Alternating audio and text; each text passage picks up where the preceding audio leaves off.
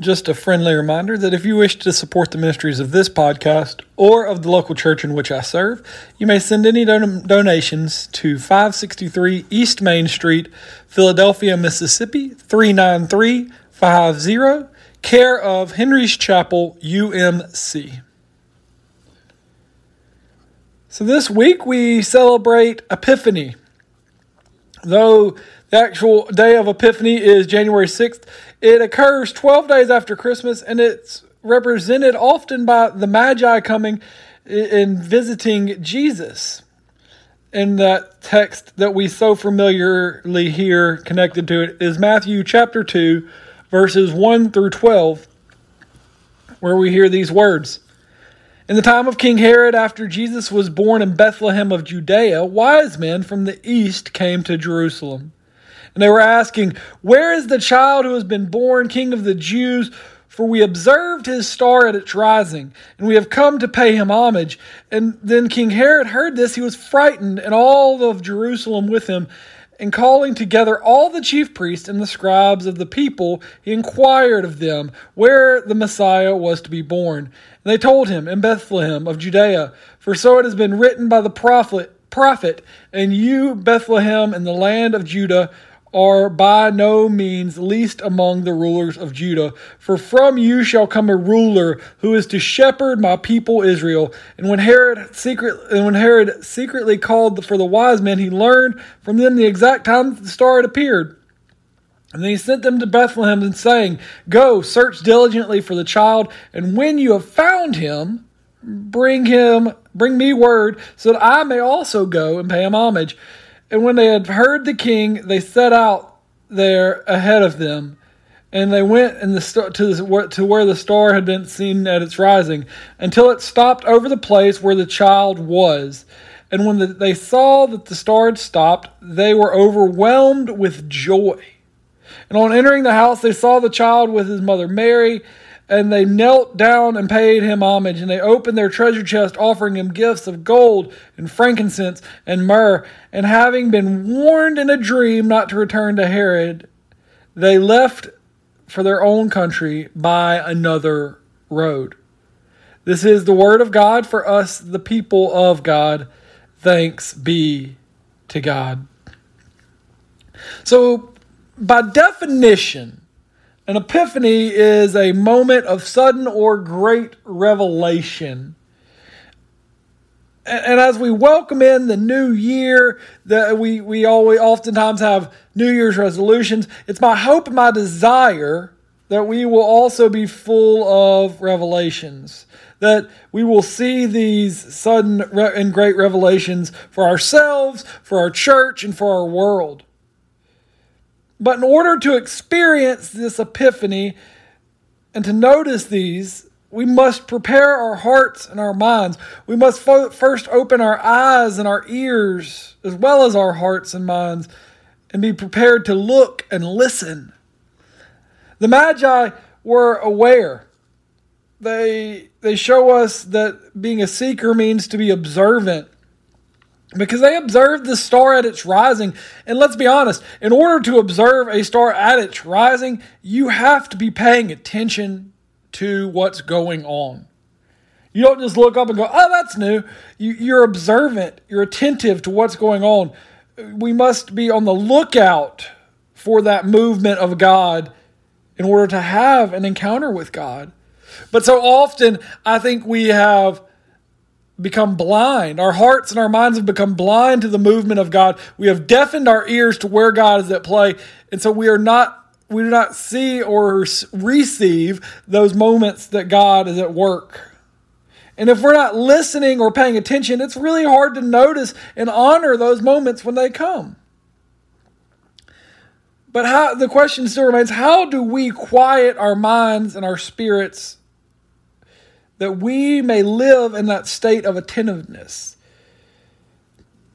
We do it through things like prayer and fasting, through searching and reading the scriptures that we're going to talk about later, through meditation and worship, through Holy Communion and Christian conferencing or being in community with one another, through doing good works of visiting the sick and the imprisoned and feeding and clothing those in need. We do it through seeking the justice in the opposition in the opposition of slavery in whatever forms it may present themselves. We do it through things that John Wesley would call the means of grace, meaning that they are ways in which we encounter and experience and become mindful and attentive of God's grace in our own lives. Now, granted, this is not an exhaustive list.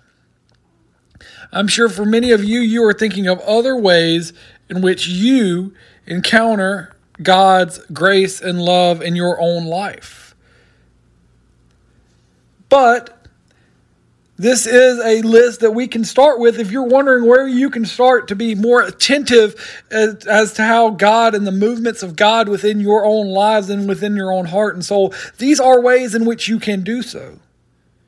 Because we must center our lives and ourselves to be mindful and attentive as we seek to commune with God.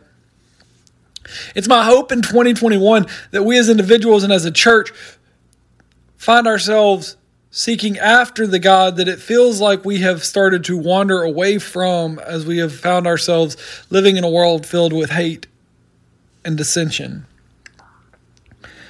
The wise men were attentive. They noticed that God what God was showing them through the star, and because of their attentiveness to the call of God in their lives, they knew that this was something special. And this called them to go and to search deeper. It called them to move, to go into action as they sought out the star, which speaks to their hope and their faith that they didn't just sit idly by and go, "Oh, that's that's cool, that's different." But because of their faith and their hope, they found themselves being moved to action by this epiphany. One of my favorite spots in scripture about being attentive is the book of First Kings. And in First Kings, beginning in, in verse 10, I believe it says that it says, I've been working my heart out for God of all angels' armies, said Elijah. And the people of Israel have abandoned your covenant, destroyed the places of worship, murdered your prophets. I'm the only one left, and now they're trying to kill me.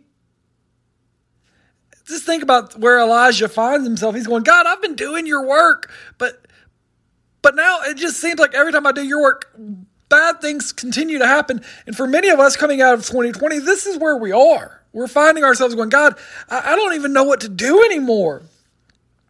And what he's told is go stand out on the mountain before God because God's about to come by.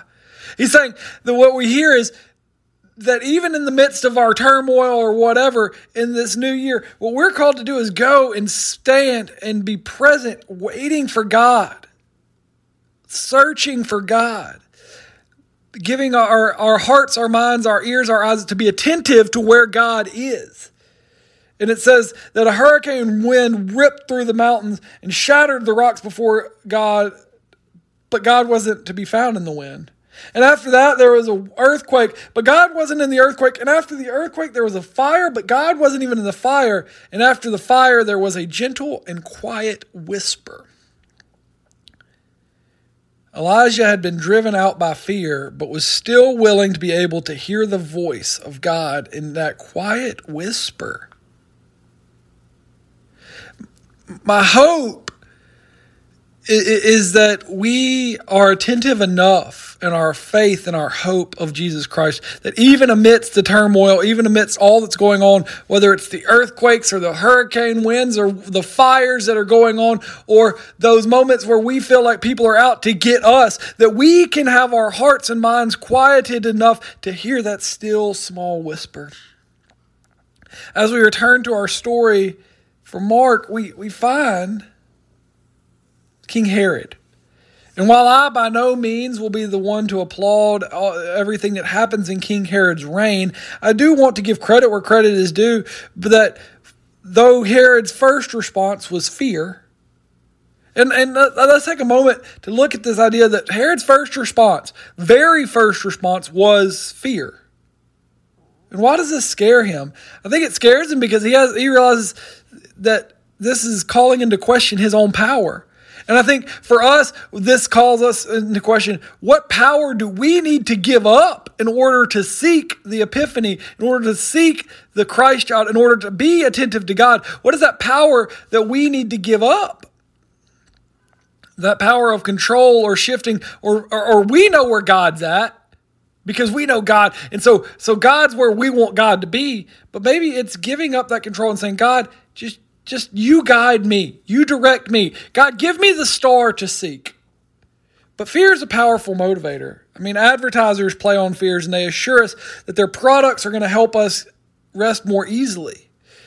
The daily news headlines are written to shock us into a higher level of anxiety, playing on our fears and our worries and our concerns, keeping us anxious so that we will want to learn more news. But the beauty of the heart of Matthew's story of the God, of Jesus' birth is this is the promise that this world has God that God has come to.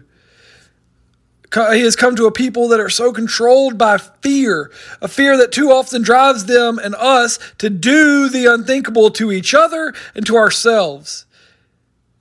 if that doesn't just pinpoint where we find ourselves in our world today, I don't know what does. But the beauty of it is that God loves them and us and God longs to fill this, this, this deep need that we have and bear. This is the epiphany that God desires for us to realize that God longs to fill the void, that God's perfect love casts out fear, His grace conquers our shame, and to show us how to live in kingdom ways and not worldly ways. But in order to do so, we must be attentive to in the faith and the hope of the voice of God. So Herod's first reaction is fear, but to give credit where credit is due, his second response was actually a pretty good one because Herod essentially starts a Bible study. He, he recognizes that this new king was not just any king, but the anointed one of God, the Christ that we had heard that he had heard about in the scriptures. And so what he does is he calls together his, his advisors to look into the scriptures and to find the answers that they needed. And I just think that's a great response that, that when we don't understand, that, that when we are pushed by fear, that maybe what we're called, what we should do is this next step should be to dig into the scriptures, to commune with God, to seek out answers from God instead of allowing our fear to say, that can't be happening, that can't be present, but to go, all right, God, what is happening here? Speak to me in that still small whisper. But whatever the reason, the Magi continue to seek the star. And they go to the very place where Jesus could be found, and they find Jesus. And then when and what's beautiful about it is that when they find Jesus, they know that it's Jesus. Like it's not like a, oh well, maybe we are supposed to keep going or whatever. And I think this speaks to the idea of listening to the call of Christ but they become more as we become more attentive to God's desires for us as individuals and as a church through the strengthening of our hope and our faith and through relationship with Christ we, we no longer find ourselves sitting around but we're drawn to action. We, we can start we find ourselves starting with the baby steps of going I, I don't know where I'm going but God I know that you're calling me to move. And we take that first step in faith. And then we find the strength and the courage to take the next step. You see, I think so often our fear of acting for God is because we can become very overwhelmed by the totality of a task. While we look at what it is that God's calling us to do, we go, I can't do all of that, but we, we, we have to take the first step. It's kind of that, that old children's story. How do you eat an elephant? One bite at a time. We don't look at it and go, we're so overwhelmed by this. But what we do is we say, all right, God, what's the first step? Okay, well, what's the next step? And the next thing we see is we're running. We're running towards the star. You see, the star was the epiphany. It was that thing that ignited within the Magi the desire to go. It was, it was what was going on. But the epiphany in itself is not what necessarily changed them. And it's not, what necessarily changes our lives, just having an epiphany. But we're called to act on that epiphany. And because what happens with the Magi as they act on their epiphany is they encounter Christ. Because notice how the story ends. They went home by another way. They didn't want to follow the ways of the world while the star didn't change them, the encounter with Christ did. And the Magi teach us that when we meet Christ, nothing is ever the same. You don't have to take that old road any longer. You, but it unfolds a new map, and, and it calls us to discover an alternate path of the ways of the world. Finding God requires us to look in unexpected places, but it also requires interpreting what we see through the lens of Scripture and love, through the lens of who God is. God is with us from the beginning to the end, revealing himself in unexpected ways, including us in the family of God, speaking to us sometimes even in a quiet whisper. But the question remains how will we respond? When God breaks into our lives with an unexpected miracle of grace, what will we do about it? Will we find ourselves so paralyzed by fear that we do not act? Will we find ourselves perhaps even so we, we are not initially paralyzed by fear, but we find ourselves then analyzing and digging into what it actually means, and we find ourselves with paralysis by analysis, still not going because we're too busy trying to research and gain wisdom, but not actually listening and pursuing? Or will we step out of our own expectations and allow ourselves to encounter the living God in the person of Jesus Christ? Have we become attentive enough that we will know God when we see God? And then that finding our lives will be changed forever as we go home by a different way. Through the Epiphany, we celebrate God's revelation of His only Son to the world, which awakens us to all the possibilities that lie ahead of us in the year to come. And in this new year, as we did last year, I want us to close by saying John Wesley's covenant prayer as it is a reminder that the one we have found also found us. So let us pray. God, I am no longer my own, but thine. Put me to what you thou wilt, rank me with who thou wilt. Put me to doing, put me to suffering. Let me be employed by thee, or laid aside for thee, exalted for thee, or brought low for thee. Let me be full, let me be empty. Let me have all things, let me have nothing. I freely and heartily yield all things to thy pleasure and disposal. And now, O glorious and blessed God, Father, Son, and Holy Spirit, thou art mine and I am thine. So be it. And the covenant which I have made on earth, let it be ratified in heaven. Amen and amen. Let us go forth seeking the epiphany and having the strength and the courage to act on those epiphanies in our lives.